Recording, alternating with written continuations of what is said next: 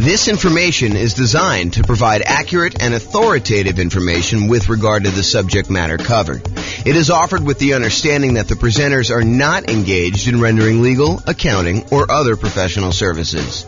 If legal advice or other expert advice is required, the services of a competent professional should be sought.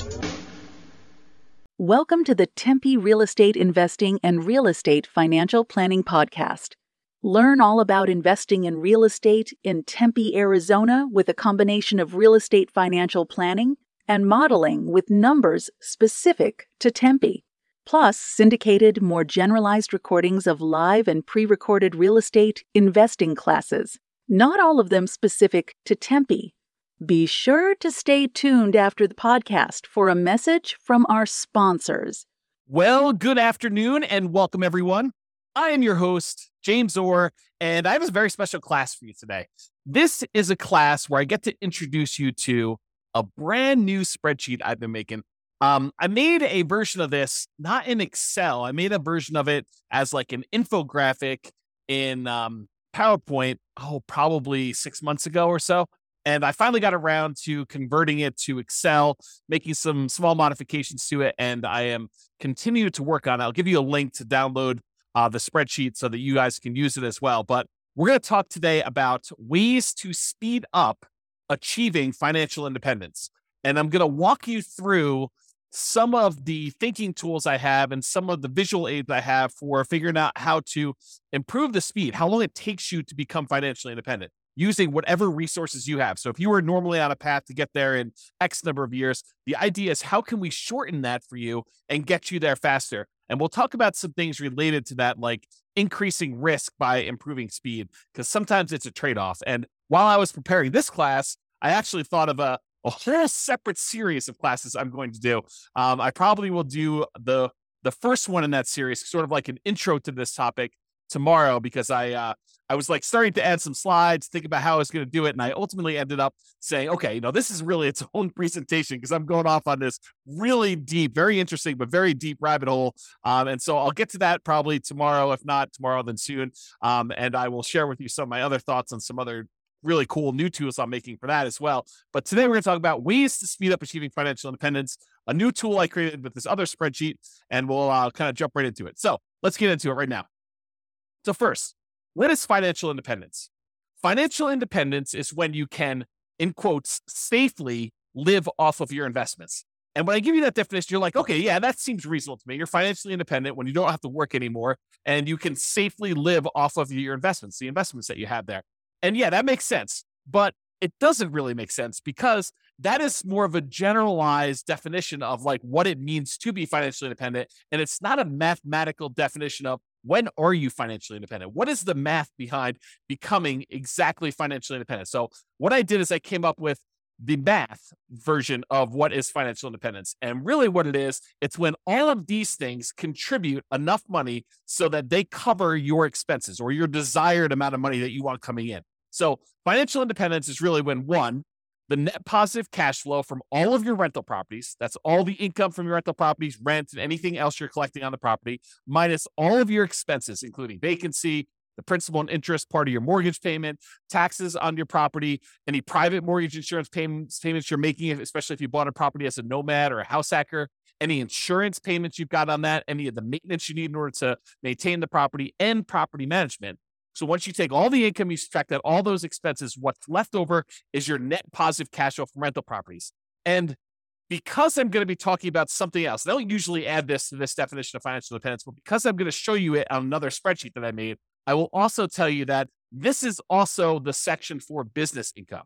So if you have a business that is not relying on you to work there, you are a passive owner in the business and you're getting passive income coming in from that net of all expenses, that's also what is included in this number one section. This number one section really should be included, should say business income and real estate rentals just happen to be a business that we talk a lot about. And so I made it its own special category, but really this is all your business income here. Net positive cash flow from business income, including net positive cash flow from rental properties. And the rental property one includes all your income minus all your expenses, including vacancy principal, so on and so forth, which I already covered. So number one, net positive cash flow from rentals and also business income. Number two, is any invested assets you have. If you have money invested in stocks or bonds or you know anything else like that, um, any money you have there times a safe withdrawal rate, which we'll get into what a safe withdrawal rate here is a little bit later. But times your safe withdrawal rate is money that can contribute towards you being financially independent. So if you have a million dollars invested and you believe in the four percent safe withdrawal rate,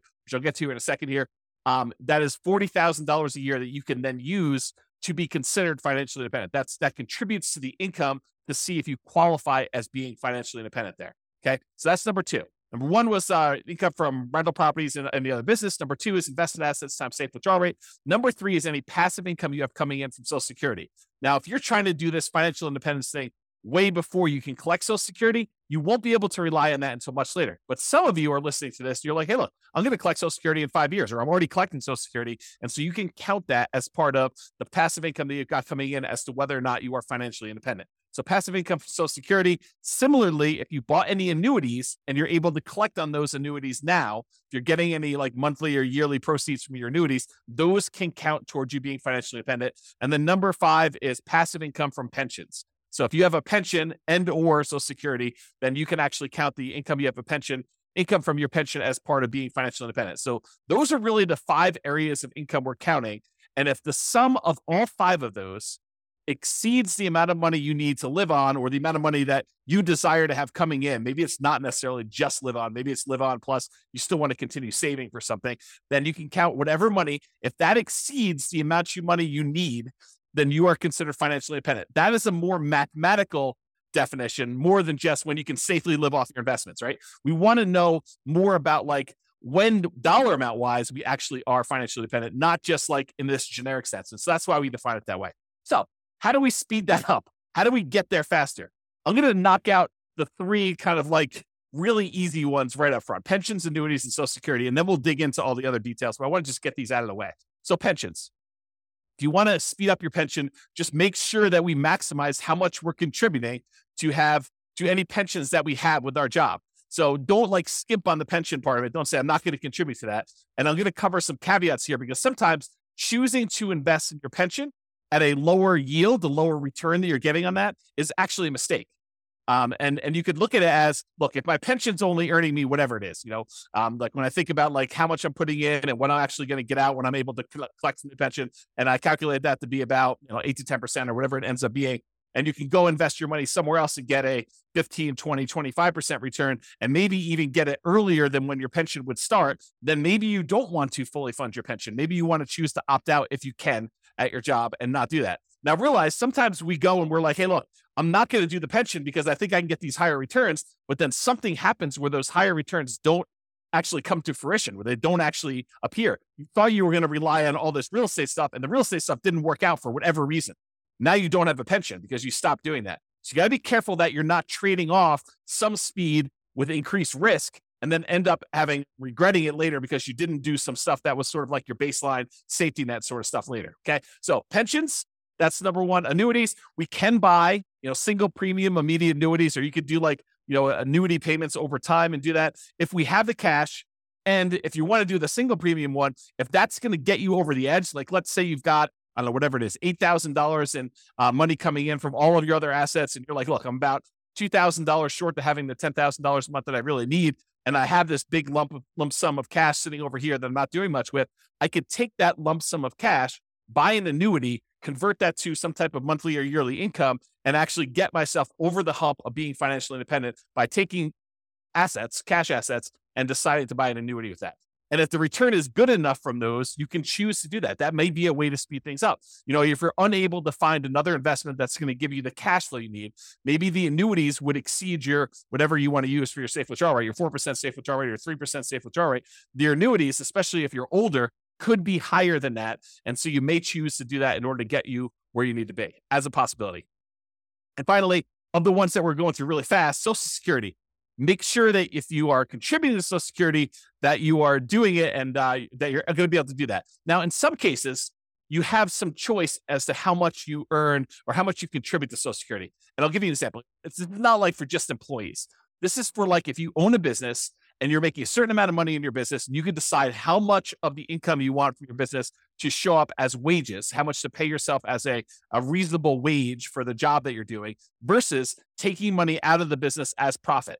because with the ones where you're paying wages on it, you're usually having to pay a social security payment associated with that. The ones where you're taking as profit, you usually don't have to pay social security payment. At least that's my understanding. I'm not a tax expert, but you could choose to take certain amount as wages and pay the social security versus taking more money as profit. So you could decide within a reasonable degree. You can't say I'm taking no wages. I'm going to put all my money in profit. I think you'd get challenged from the IRS in that. Um, and so you could decide to take how much you're going to take in wages as to how much you're contributing to Social Security. And if you wanted to, you could choose to maximize the Social Security benefit so that you get the most out of Social Security later on when you're able to collect on it. And you'd want to go do that math and see what makes sense for you in your particular situation.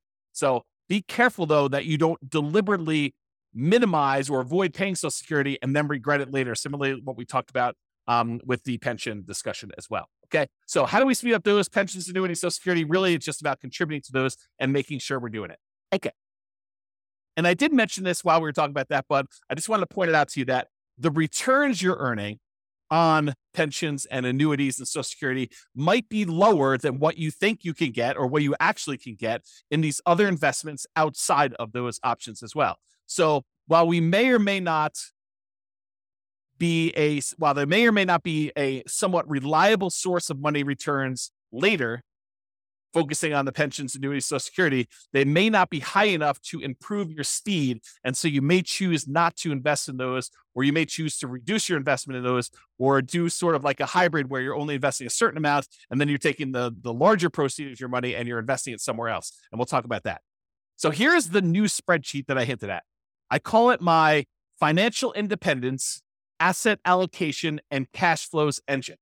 And really, what it's about, it's about thinking about financial independence for you and how you're determining where you're investing your assets and specifically how the cash flow engine works, where the money you're earning from your job and all your other investments, where are you taking that money that you're earning from those? And then where are you bringing it all the way back around to the front of the engine and putting it in as fuel for your investments to grow even more? And then you're getting more out on the other end. And then you're keeping going around and around. And you have this like engine, this cash flow engine, where you get investments, you buy the investments, you then get the investments to earn some type of return. You get money thrown off from those investments, and you take that money and you bring it back around to the beginning. And so this is a visual tool to help you understand where you're earning your money, where it's all coming from, what are the sources of all of it, um, and then what are you doing with that money once it comes out of the cash flow engine? What are you deciding to reinvest in? And if we know approximately what the returns are for different kind of like I don't know buckets, they're kind of like uh, the uh, dotted lines around dirt in certain areas you know the returns you're earning from certain ones,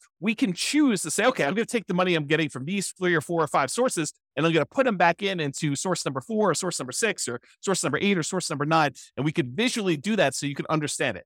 This is a brand new spreadsheet. I'm sure there are errors in it because I just released it. I just made it and I've not tested it. It's not been brought out into the public. It's not been shared with anybody. And so you're welcome to go download it. But realize, uh, depending on when you're listening to this, I'm recording this. I don't even have my watch up uh, October 24th, 25th, something like that, uh, 2023. And so if you're if you're going to watch this and you're relatively close to that date, realize it's going to be new. Um, and the longer we get out from under it, probably longer we get away from my release date, the more likely I'll fix some of the errors, and we'll do that. Not saying that you won't find any, but there you go. So if you want to go download it, go to refp.info forward slash F I A A C F E. And that stands for Financial Independence, Asset Allocation, cash flow engine. So refp.info, F-I-A-A-C-F-E, and you can go download a copy of the spreadsheet and you can kind of use it, do your own numbers on it, do that. But let me walk you through some of the ideas, and we're going to talk about how we can use this visualization in order to speed up you becoming financially independent. Okay. So speed up your job income. So this is one of the sources. I just did a blow up of the spreadsheet here. This is one of your sources from your job income. Shows that how much you're making from your job and then how much you're actually investing from your job. So you have saved to invest. Part of the money, in some cases, you have a company match where the company says to you, look, if you invest, you know, one or two percent of your income, we will match that dollar for dollar. So if you invest one percent, we will automatically add a dollar to well, add one percent to it. And so we'll you'll end up investing two percent total, one percent provided by you, one percent from a company match. And so you want to try to maximize that if you can and do the company match part. Sometimes you'll take money outside of that company match. Just that company may say, look, we're only willing to go up to 3% with that. So you do your 3% uh, investment, your company matches it 3% as an example. And then any additional money, you know, 2% more or 5% more or whatever you're investing from your job, you want to go and take that money. And that is the no match, the, the money that you're investing from your job that is not matched by the company to do that. And then any money here you're putting in Social Security, you can kind of just keep track of that mentally for yourself. So, how do you speed up the job income? Well, increase your job income. Like decide to earn more, get a get a job where they do a match or don't do a match, uh, or or do one where they do do a match, or they have some type of you know stock options or something like that. Not just your regular job either. I'm talking about. I'm also talking about a side hustle or two. Uh, for example, maybe you decide to go and do house hacking, where you go and you buy a property where you could rent out part of the property while you're living in it um, as another example for doing that. Or maybe you decide to start a business part time in order to generate more income coming in and you do that. So, not just your regular job, maybe other jobs as well. If you're really trying to speed things up, that is a possibility for you. Uh, if you're trying to speed things up using job income, make sure you maximize that company match so that you get some money. Although there are some weird things, I didn't plan on going into a lot of detail on this, but sometimes your company match requires that you put money into certain type of accounts where you may not be able to access them until much later. And so realize that if you're trying to speed things up, and become financially independent, maximizing money in your company match may be money that you can't use right away. And so you'll sort of have to like keep that off in the distance until you're able to qualify for it at age 65 or whatever it is that the rules are for you. Um, so you want to increase your company match or maximize your company match. You may want to increase any money that you're investing on your own outside the company match. And if you're relying on Social Security and you have control over how much you take from Social Security, like you're the business owner and have some control over wages versus profits, then minimizing Social Security may be faster, but at the cost of the amount of Social Security benefit later, which may be less, maybe more risky or less conservative if something goes wrong with the investments you're making outside of the Social Security option. Okay. So just realize that. All right. So that's the first one. We talked about income. Now let's talk about properties. So in my mind, I've grouped properties into three primary groups because we really do look at properties in three distinct ways. First one is really obvious one, the owner occupant properties. These are properties that you live in. And sometimes there's a little bit of crossover. Like if you're doing house hacking, you bought a duplex or a triplex or a fourplex, and you're living in one of the units and you're renting out the others, or maybe you're just doing roommates. You bought a, a nice single family home and you're living in the single family home and you're renting out a couple of the bedrooms or you're renting out an RV space in the backyard or whatever you're doing. Or maybe you bought the, the triplex and you're renting out roommates in the roommate and the one you're living in. And then you have like two other rental units that you're renting out because complete separate units. Like if you're doing that, that's totally fine too. But for the most part, I'm talking about the properties that you're deciding to live in. And most of the time, we're not getting any type of cash flow or cash flow from depreciation from that. And we're usually not taking advantage of the appreciation, the property value going up, or the fact that we're paying down on the loan, because that really doesn't count until you pay the property off and it totally reduces your housing expense. So, and I'll go into that in a lot of detail in other classes, but usually that does not contribute towards you being financially independent unless you take that property and you're using it like we're going to use other properties here in a minute as sort of like a rocket booster in order to gain some equity have the property value go up pay down your debt and then you eventually sell that property or you take the property that you lived in for a year or two or three or four or five and you then convert it to a rental and in those cases you could use the assets you're committed there. But if you're just keeping them as an owner occupant we don't really use those a lot as like returns coming out of there that we could reinvest Okay, so it really would need to move from being an owner occupant property to some type of investment property or something like that, or selling it, which I didn't show in here, although I did make a note. You know, not show could sell owner occupant properties for tax advantage capital gains. And there are some tax advantages of selling an owner occupant property for your primary. Okay, so the first group was that owner occupant properties. The next two groups are properties, investment properties that you buy that you intend to keep forever for cash flow. And then the next group is investor properties that you buy that you intend to sell for capital gains. Here's the general idea there are some properties, rental properties, that you plan on buying, that you plan on keeping in your portfolio through retirement, and you plan on just having those puppies cash flow and generate cash flow to you that you intend to live on. That's one type of property. Those are the keep for cash flow properties. There are other properties that we're buying that maybe the cash flow isn't great, or maybe the property is not one you want to keep in your portfolio for a long period of time, but it is a property that you intend to buy because the return on it is so attractive. And it's a property that you intend to keep maybe for, you know, a month or two and then quickly flip, or maybe you want to keep it for six months or a year or five years or 10 years or 20 years, or until you get to the point where you have enough properties, enough equity in them that you could sell off the ones that you planned on selling and use the proceeds in order to pay off the ones that you want to keep for cash flow. So eh, there are some properties though that we plan to sell for capital gains. And so those are a separate group. The ones where we plan to keep for cash flow, we're primarily focused in on the cash flow from those, although you can access the appreciation of debt pay down uh, via some refinancing or um, doing a HELOC on those. The other ones, we may get some cash flow and cash flow from depreciation while we're holding them, but really the intention of those is to capture the appreciation, the debt paydown from those, and then use that money elsewhere, come out of the engine and invest somewhere else in the property. Okay, let me check my notes to make sure I covered what I wanted to do. Okay, so some properties you'll own or occupy, talked about that. You could still do house hacking, talked about getting roommates or buying a duplex, triplex, or fourplex. And that could be like a side hustle, right? The income you have coming in from doing a house hack is almost like getting a second job if you think about it, right? I mean, if you went out and you got another job delivering pizzas and you earn $600 a month, isn't that sort of like, you know, renting out a bedroom or renting out a garage space or renting out an RV parking spot uh, on a property and getting another $600 a month? It's just you're not doing as much manual labor in order to have someone else living in an RV space or renting out your garage or, you know, renting out a room in your property uh, and you're collecting money on that. So it's like a side hustle. It financially contributes $600 to your income, just like another second job would. Okay and maybe even some tax advantages of you renting out part of your property, as you'll probably get some cash flow from depreciation for the part of property that you're renting. Okay, so we could still do house hacking, talked about that, and or the nomad strategy. If you decide to do the owner occupant property where you buy a property as an owner occupant, get owner occupant financing, usually low or nothing down. You get owner occupant interest rates, which are usually a little bit better than investor interest rates. You buy the property, you move in there, you have to live there for at least a year. It's a requirement of the lender that you stay there for at least a year. And then once you're done living in the property for a year, then you can convert that property to a rental, buy another property as the owner occupant, put another, you know, three and a half percent down or five percent down or whatever you're going to do, then move into that property, live there for a year, and continue this property, acquiring rental properties with little or nothing down as you continue to acquire each one. And then you move them into either keeper cash flow or sell for capital gains as you do those. So that's the nomad real estate strategy where you buy a property, live there as an owner occupant for at least a year, then you convert it to a rental. The reason why we do at least a year is that is a requirement of the lender. You cannot buy a property as an owner occupant, move in, and then move out before a year is up and convert it to a rental. It's called loan fraud. So do not do that. You have to stay there at least a year. It's a document you'll sign at closing when you get your owner occupant loan. It's why they will give you an owner occupant low down payment loan option with a better interest rate is because you plan to owner occupy it and the requirement is a year. If they, if they change the rules and tell us it's two years, we'll start teaching two years. Right now it's a year, so use a year. Okay, talk to your lender about that. We talked about that. And some properties you want to keep as long term rentals. That cash flow goes toward the goal of financial independence. Some properties you want to sell for capital gains. Some of the cash flow while waiting the sale, where you'll capture and redeploy the equity you get from the property.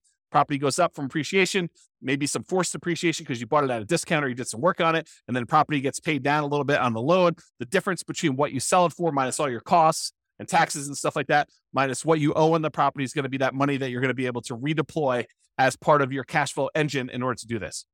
Similarly to what we just talked about with all the real estate, because real estate is a business, as I discussed, we're talking about businesses here. So you basically have a business where you're getting cash flow, your profit from being in the business. Now, this is if you have a job, you put your job income up on top in the spreadsheet and you get this business cash flow coming out as profit here later, eventually you may decide to stop working your job, but maybe you still own part of the business and you get profit from the business um, in the form of dividends or whatever else they're going to do there. And so you kind of keep this as there. So it allows you to kind of keep track of that there. Okay, now let's talk about safe withdrawal rate because I'm about to go talk about the invested assets you've got and other things. And I want to mention what safe withdrawal rate is and kind of give you a very brief definition of what this is. We could really do like a two hour class on safe withdrawals. In fact, we probably could even do more. Okay, so where's safe withdrawal rates? SWR. It's how much you can, in quotes, safely withdraw from money that you have invested in things like stocks and bonds and likely not run out of money. There's no guarantee that you won't run out of money, but it's likely based on historical data. So a guy named Bill Bengen did a bunch of math and he came up with this idea that, hey, how much money can I take out of um, you know, a client's portfolio where they are l- really unlikely to run out of money over a 30 year period or something like that. And so he looked at a bunch of different starting points um, using like um, stock historical stock market data, and he came up with this idea of a four percent rule. Four percent rule basically says you could safely withdraw four percent of the amount that you start with, and you are very low probability likely to run out of money using historical data. Who knows what the future will bring? But usually the future looks similar enough to the past where he's saying, okay, look, based on historical data, 4%, most of the time we can get away with doing that. In some cases, we actually end up running out of money over a 30 year period, but 4% seems pretty safe to do. Then the Trinity study came out. It was uh, three professors from Trinity University, Philip L. Cooley, Carl M. Hubbard and Daniel T. Walz. Um, and if you want to read the Trinity study, you can go read it at refp.info forward slash Trinity. It'll take you right to the PDF. You can go read the whole thing. But they did a whole bunch of analysis on the same problem, and they they basically determined, you know, if you have a 90% stock portfolio, or 10% stock, or 10% bonds, or 80-20, or 70-30, or whatever it is, they ran through a whole bunch of different variations, and they published how many how many times of the different starting years did people actually run out of money doing this, and they showed their results. So you can go look at all this and do it.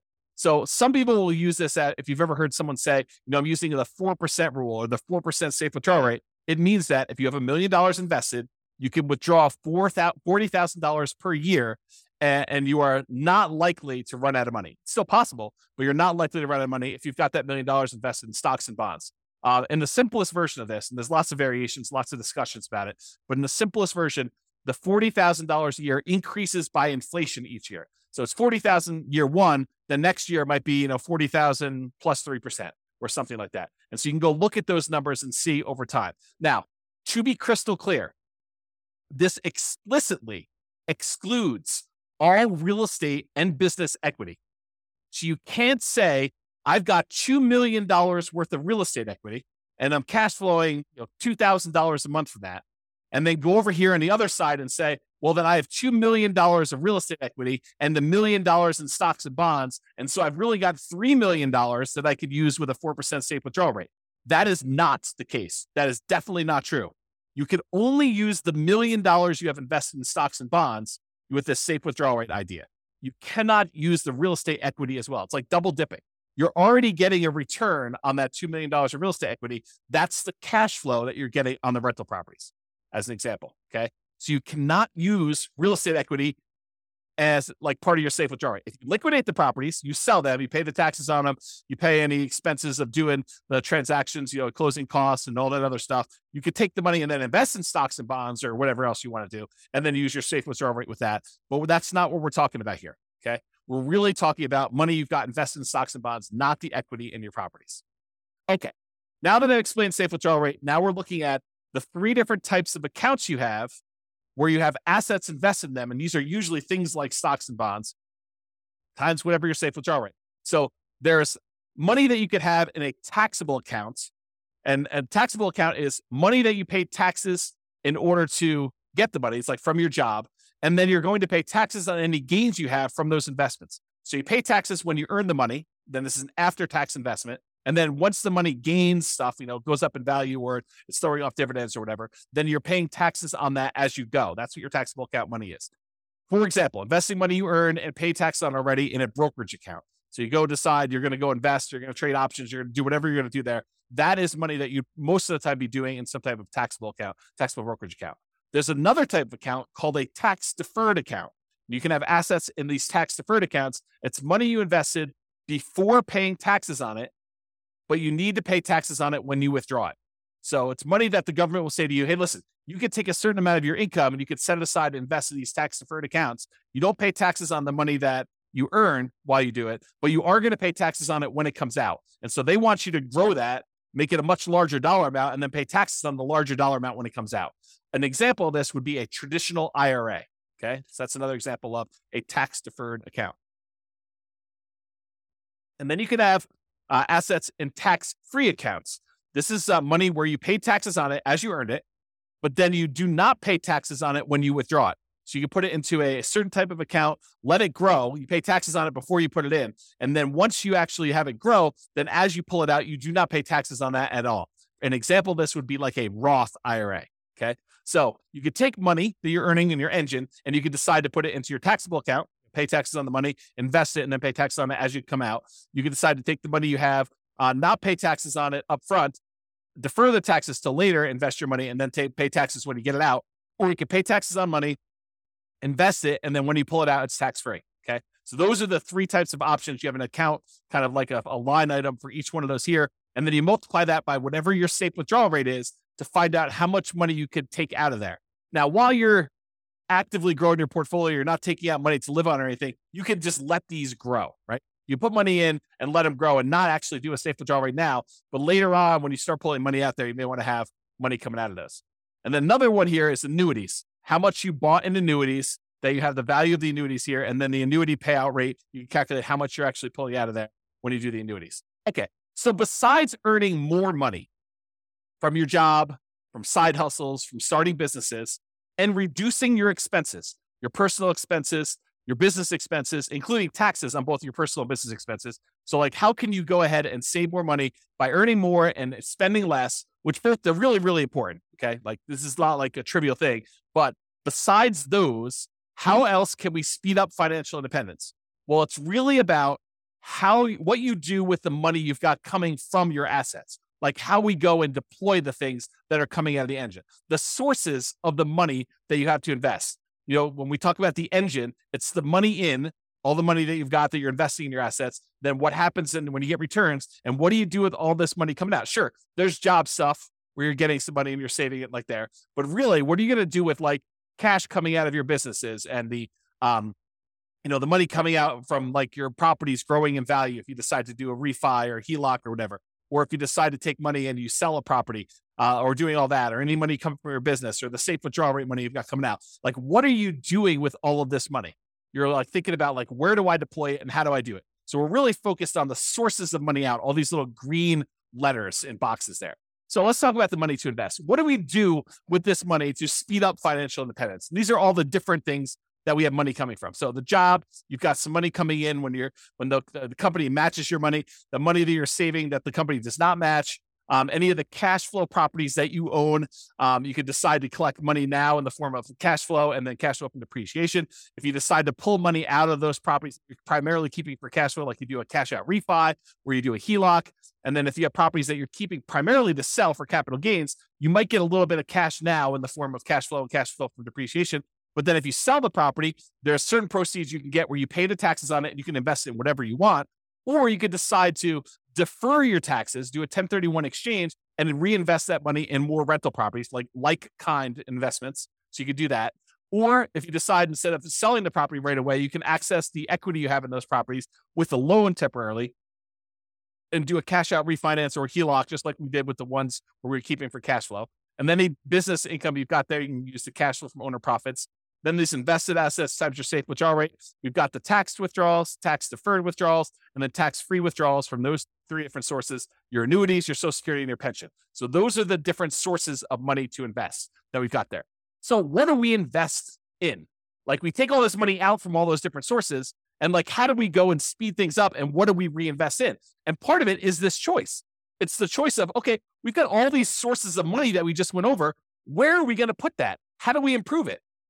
And part of that is taking all this money out that we see. Some of them you're going to be deferring for later. Like you're not going to be necessarily taking money out of, you know, the tax withdrawal account or whatever, unless you're going to say, hey, I'm, I'm saving up money in this until I get to $100,000 and I'm taking $100,000 and I'm going to use that as down payment in order to buy a property. So you may be doing stuff like that, but sometimes it's like you're holding for a little while until your engine grows and the return grows in that. Then you're going to take money from there and you're going to move it up somewhere else. Okay.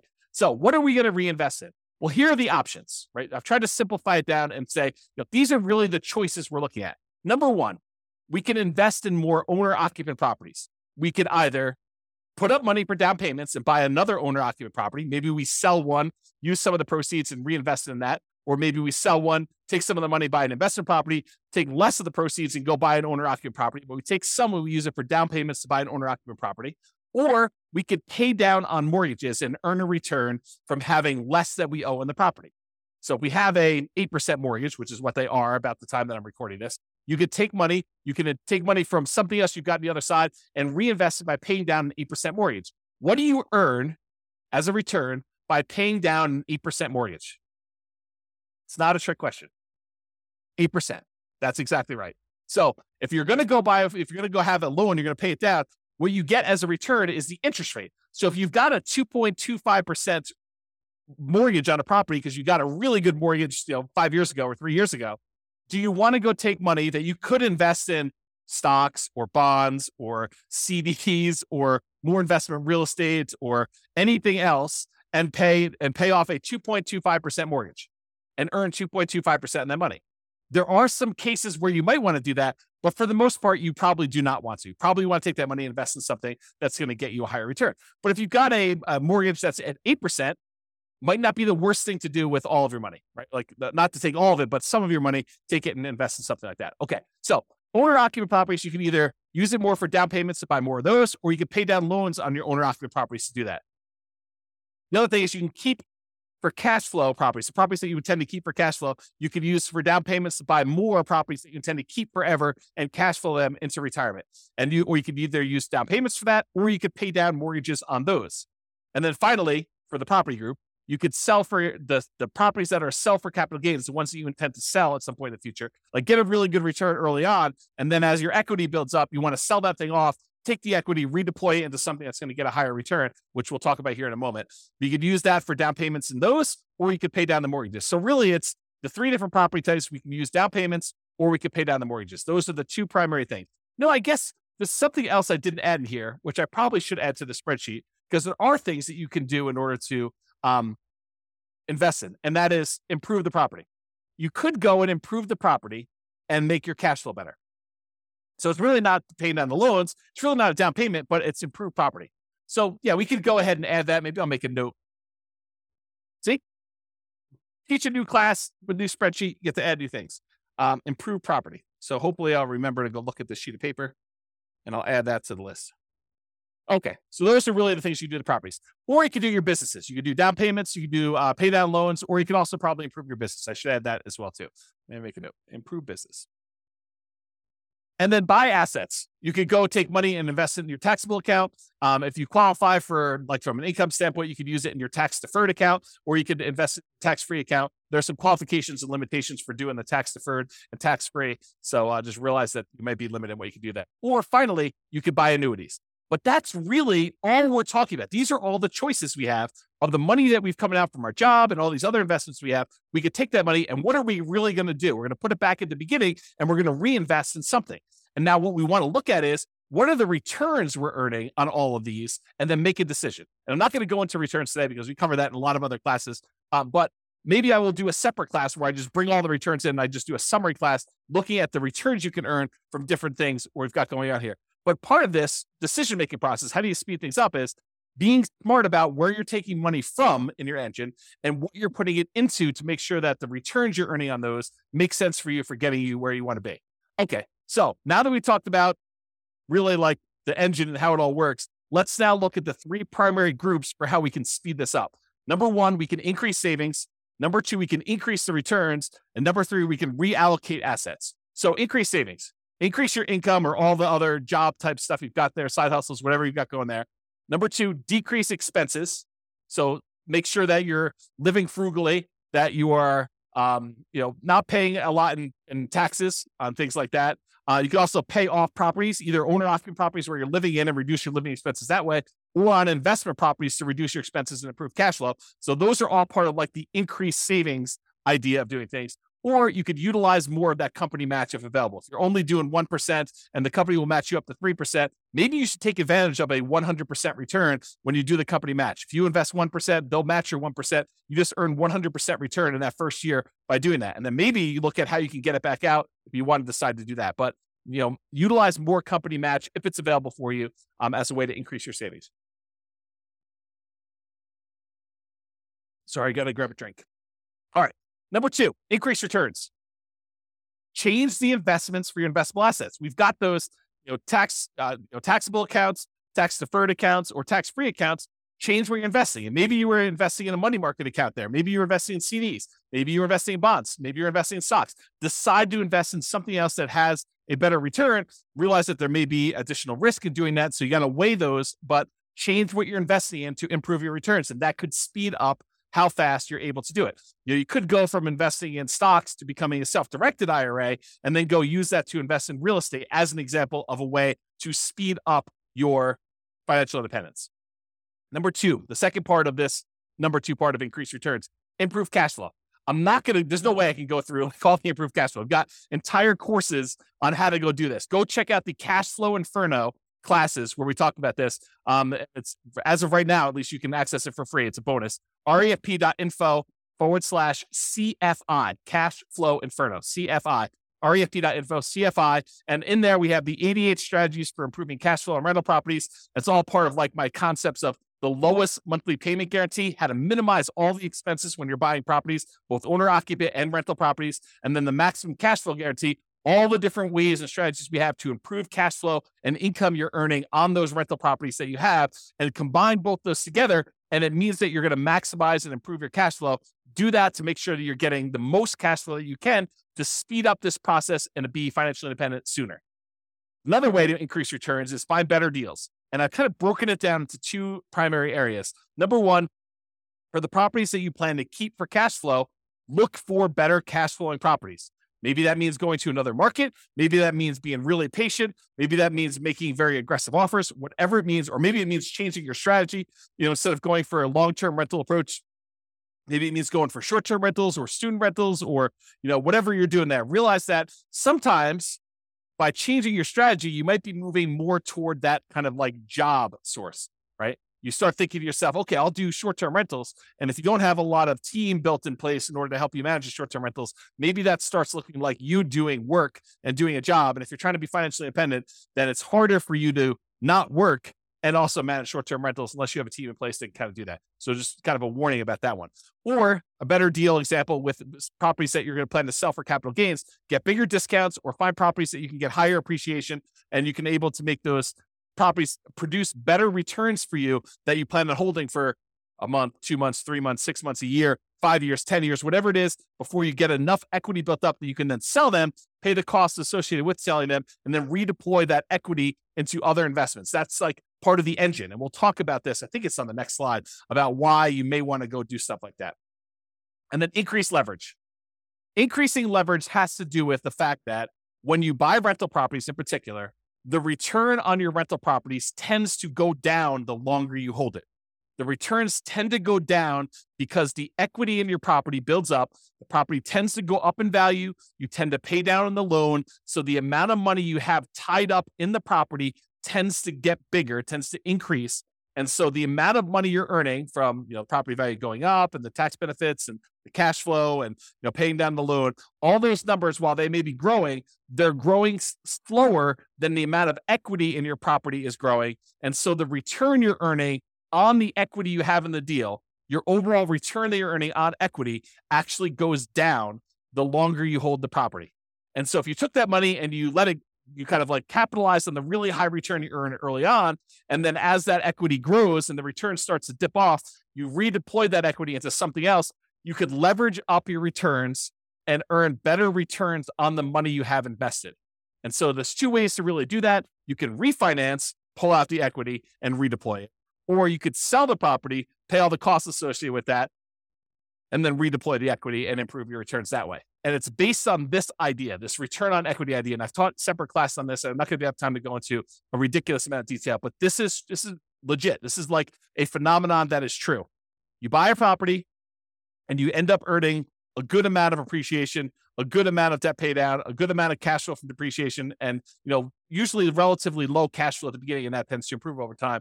But because you have very small equity and you bought it, maybe you bought a property with only 5% down as a nomad, maybe you put 20% down as an investor or 25% down as an investor, but you have this small amount of equity that's earning these returns from appreciation, debt pay down, cash flow, and cash flow from depreciation. So you've got all these returns there. But as your equity grows, as the property value goes up, as you pay down the loan, the amount of equity you have grows. And even though appreciation goes up over time, your debt pay down goes up over time a little bit, your cash flow tends to improve over time, and your cash flow from depreciation stays the same because it all it's it's pretty much fixed unless you decide to do some accelerated depreciation. But even though that one stays static, the amount of equity you have grows faster than the return on all these other ones. So that over time, the return you're earning on the equity you have in that property is actually decreasing. And eventually, once your debt pay down, once you pay off the loan, your debt pay down one goes away and you no longer have any return from debt paid out. And eventually your cash flow from depreciation goes away because you can only depreciate residential properties over 27 and a half years. And so that eventually goes to zero. So what you're left with is just unleveraged because it's no longer leveraged appreciation rate, which might be 3%. And then your unleveraged um, cash flow return, which might be cap rate, which is usually somewhere between five, six, seven, eight, nine, 10%, depending on what property you're buying, what part of the country, and all sorts of other variables. But maybe 5%, you know, as on the low end. So 5% plus 3% is 8%. So even though you might be earning, you know, 35% return when you first buy the property, like if you think about return on equity, that's decreasing every year So eventually, when the property is paid off, you're about 8% return on your money. So if you decide, look, anytime my investment properties that I own, anytime their return drops below some number, some threshold you hit, whatever that is, 20% or 15% or 10%, you could say, look, I'm going to sell this property and re-leverage up. I'm going to take the money. I'm going to pay the taxes. I'm going to pay the capital gains tax. I'm going to pay the depreciation recapture tax. I'm going to, you know, pay the real estate commission to get out of it. I'm going to pay the closing costs, and I'm going to take whatever's left over, which is what we call true net equity. That's the that's the amount you have left over after all those expenses I just named. And you're going to take that money and you're going to go buy another asset, whether that's any of those other assets we just talked about, down payments, paying down loans, uh, you know, investable assets, some safe majority, buying annuities, you know, whatever you're doing there, or or like any of the taxable, non-taxable, tax deferred, you know, tax free, all those different things. You can decide what to take this money from and invest in there. And if you want to save some of your money on the sale and you want to do a 1031 tax deferred exchange, you can delay having to pay capital gains and depreciation recapture. You're still going to need to pay the real estate transaction costs and closing costs, whatever those are, unless you're able to negotiate having your buyer pay them for you when you go and do this. But in most cases, you're going to pay those, and then you can take that a much larger chunk, but you're limited in what you can reinvest that in when you do that. Has to be other real estate, like kind real estate, not owner occupant stuff. Okay. So this idea of return on equity declining over time is real. It's a real phenomenon. And so we, we, a lot of times, you know, investors will look at this. They'll be like, look, I would like to work around this. I would like to not have this happen. However, other real estate investor folks look at this as a natural, organic de-risking of the portfolio over time. Because as you pay down the loan, it becomes less risky. You owe less on the asset. You're kind of like resiliency for price declines goes up and your resiliency for rent declines goes up. You know, the rent can come down and you'll still have positive cash flow. The price can come down and you'll still have positive equity. So this is a natural organic way to de-risk your portfolio, but it also typically means that you're getting less of a return on your asset over time.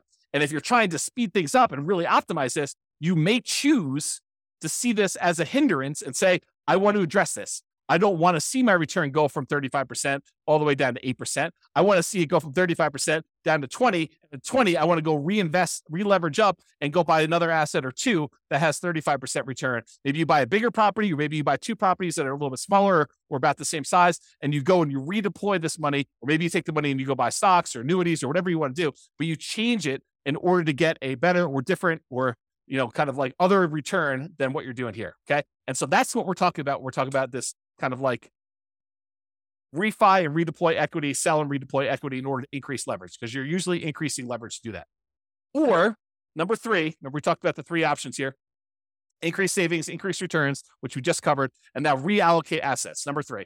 So change the investments for the investable assets. So we had this before the other one, but if you were investing in bonds, maybe you decide to change it to invest in stocks. Maybe if you were investing in stocks, maybe you decide you want to go invest in options, or maybe you want to take it and invest in um, you know, treasuries or or bonds or whatever. You could change what you're investing in in order to optimize for return, but realize that does change the risk characteristics of what you're investing in. You go from bonds uh, to stocks, it's changing. The asset classes, the underlying asset class you're investing in is different.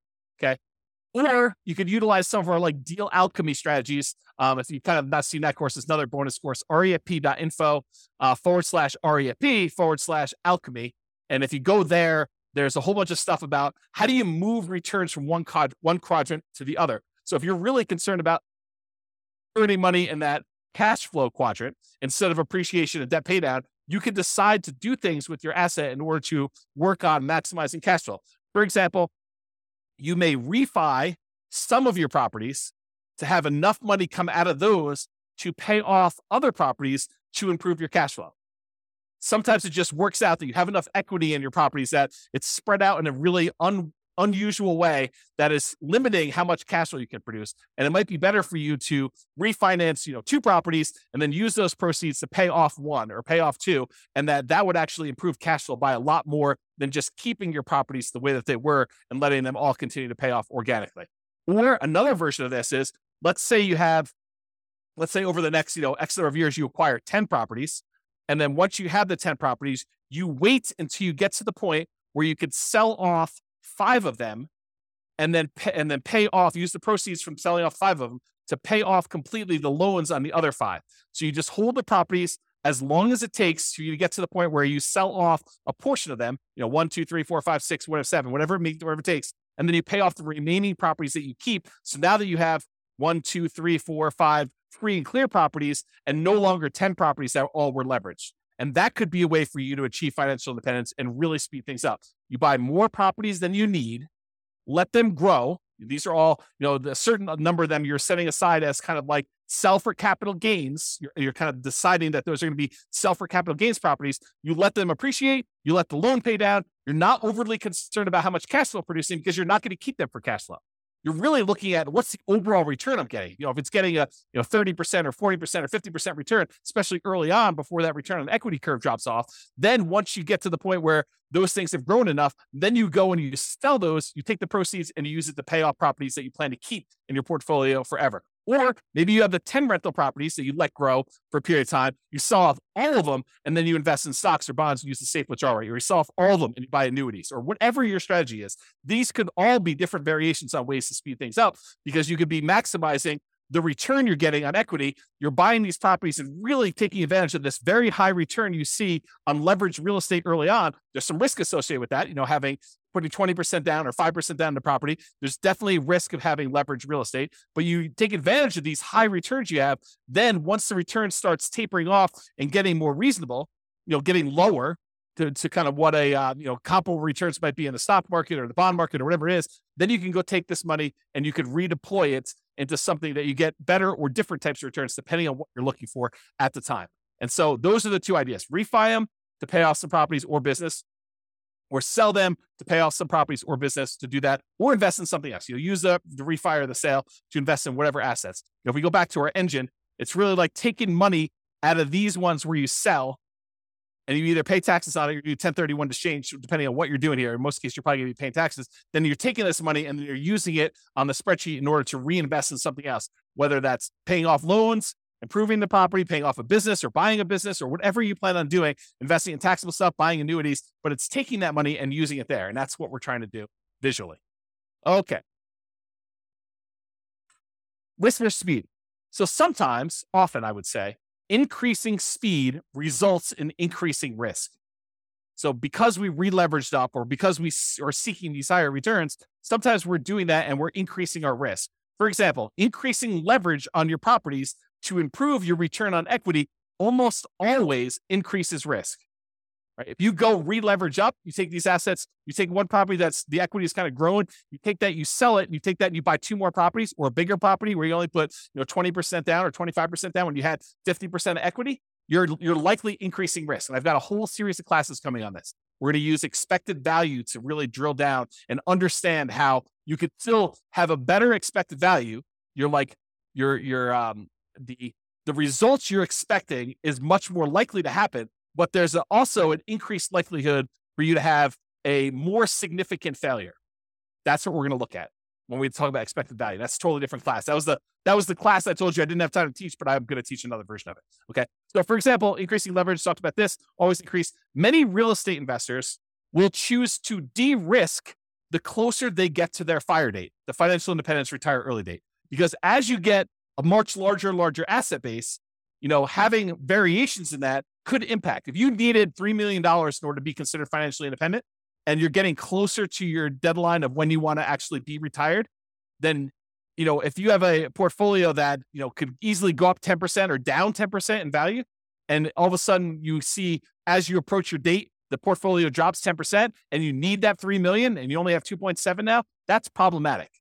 And so the closer you get to the date where you actually want to be financially independent and stop working, the less risky you want it to be, unless you're way above it, right? Unless you're like, okay, I need 3 million, I'm at 7 million. I don't need to de risk that much at that point. But if you're close, then that's one of the more dangerous times. This is a retirement date risk. This is from Michael Kitces talks about the peak impact of portfolio size effect right as you're entering the period where you're going to stop working here that that this time period right before you hit your financial independence retire early date that is one of the more dangerous times. And then right after that once you retire is one of the most dangerous times you have for what's called a sequence of returns risk which we talked about in other classes and i'm sure i'll talk about it again but i don't have time to go through right now.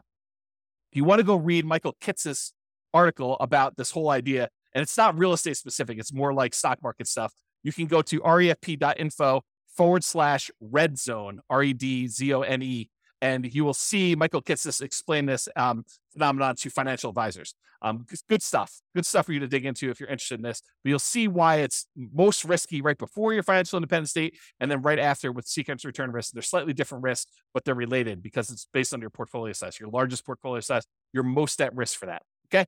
So, in conclusion, there are many choices you can make to speed up your journey to financial independence. And hopefully, you're just starting to understand how this whole engine thing works of all the different sources of money you got coming out. Then what do we take that money and what do we do with it? What do we kind of move it back around to get it going in? And then when it goes in, it kind of comes out. And that's why it's an engine. It keeps repeating and it keeps growing with your returns there. So the choices you make about what you're taking with the money coming out and what you're putting it back into matter, and they can really impact the speed at which you're able to achieve financial independence.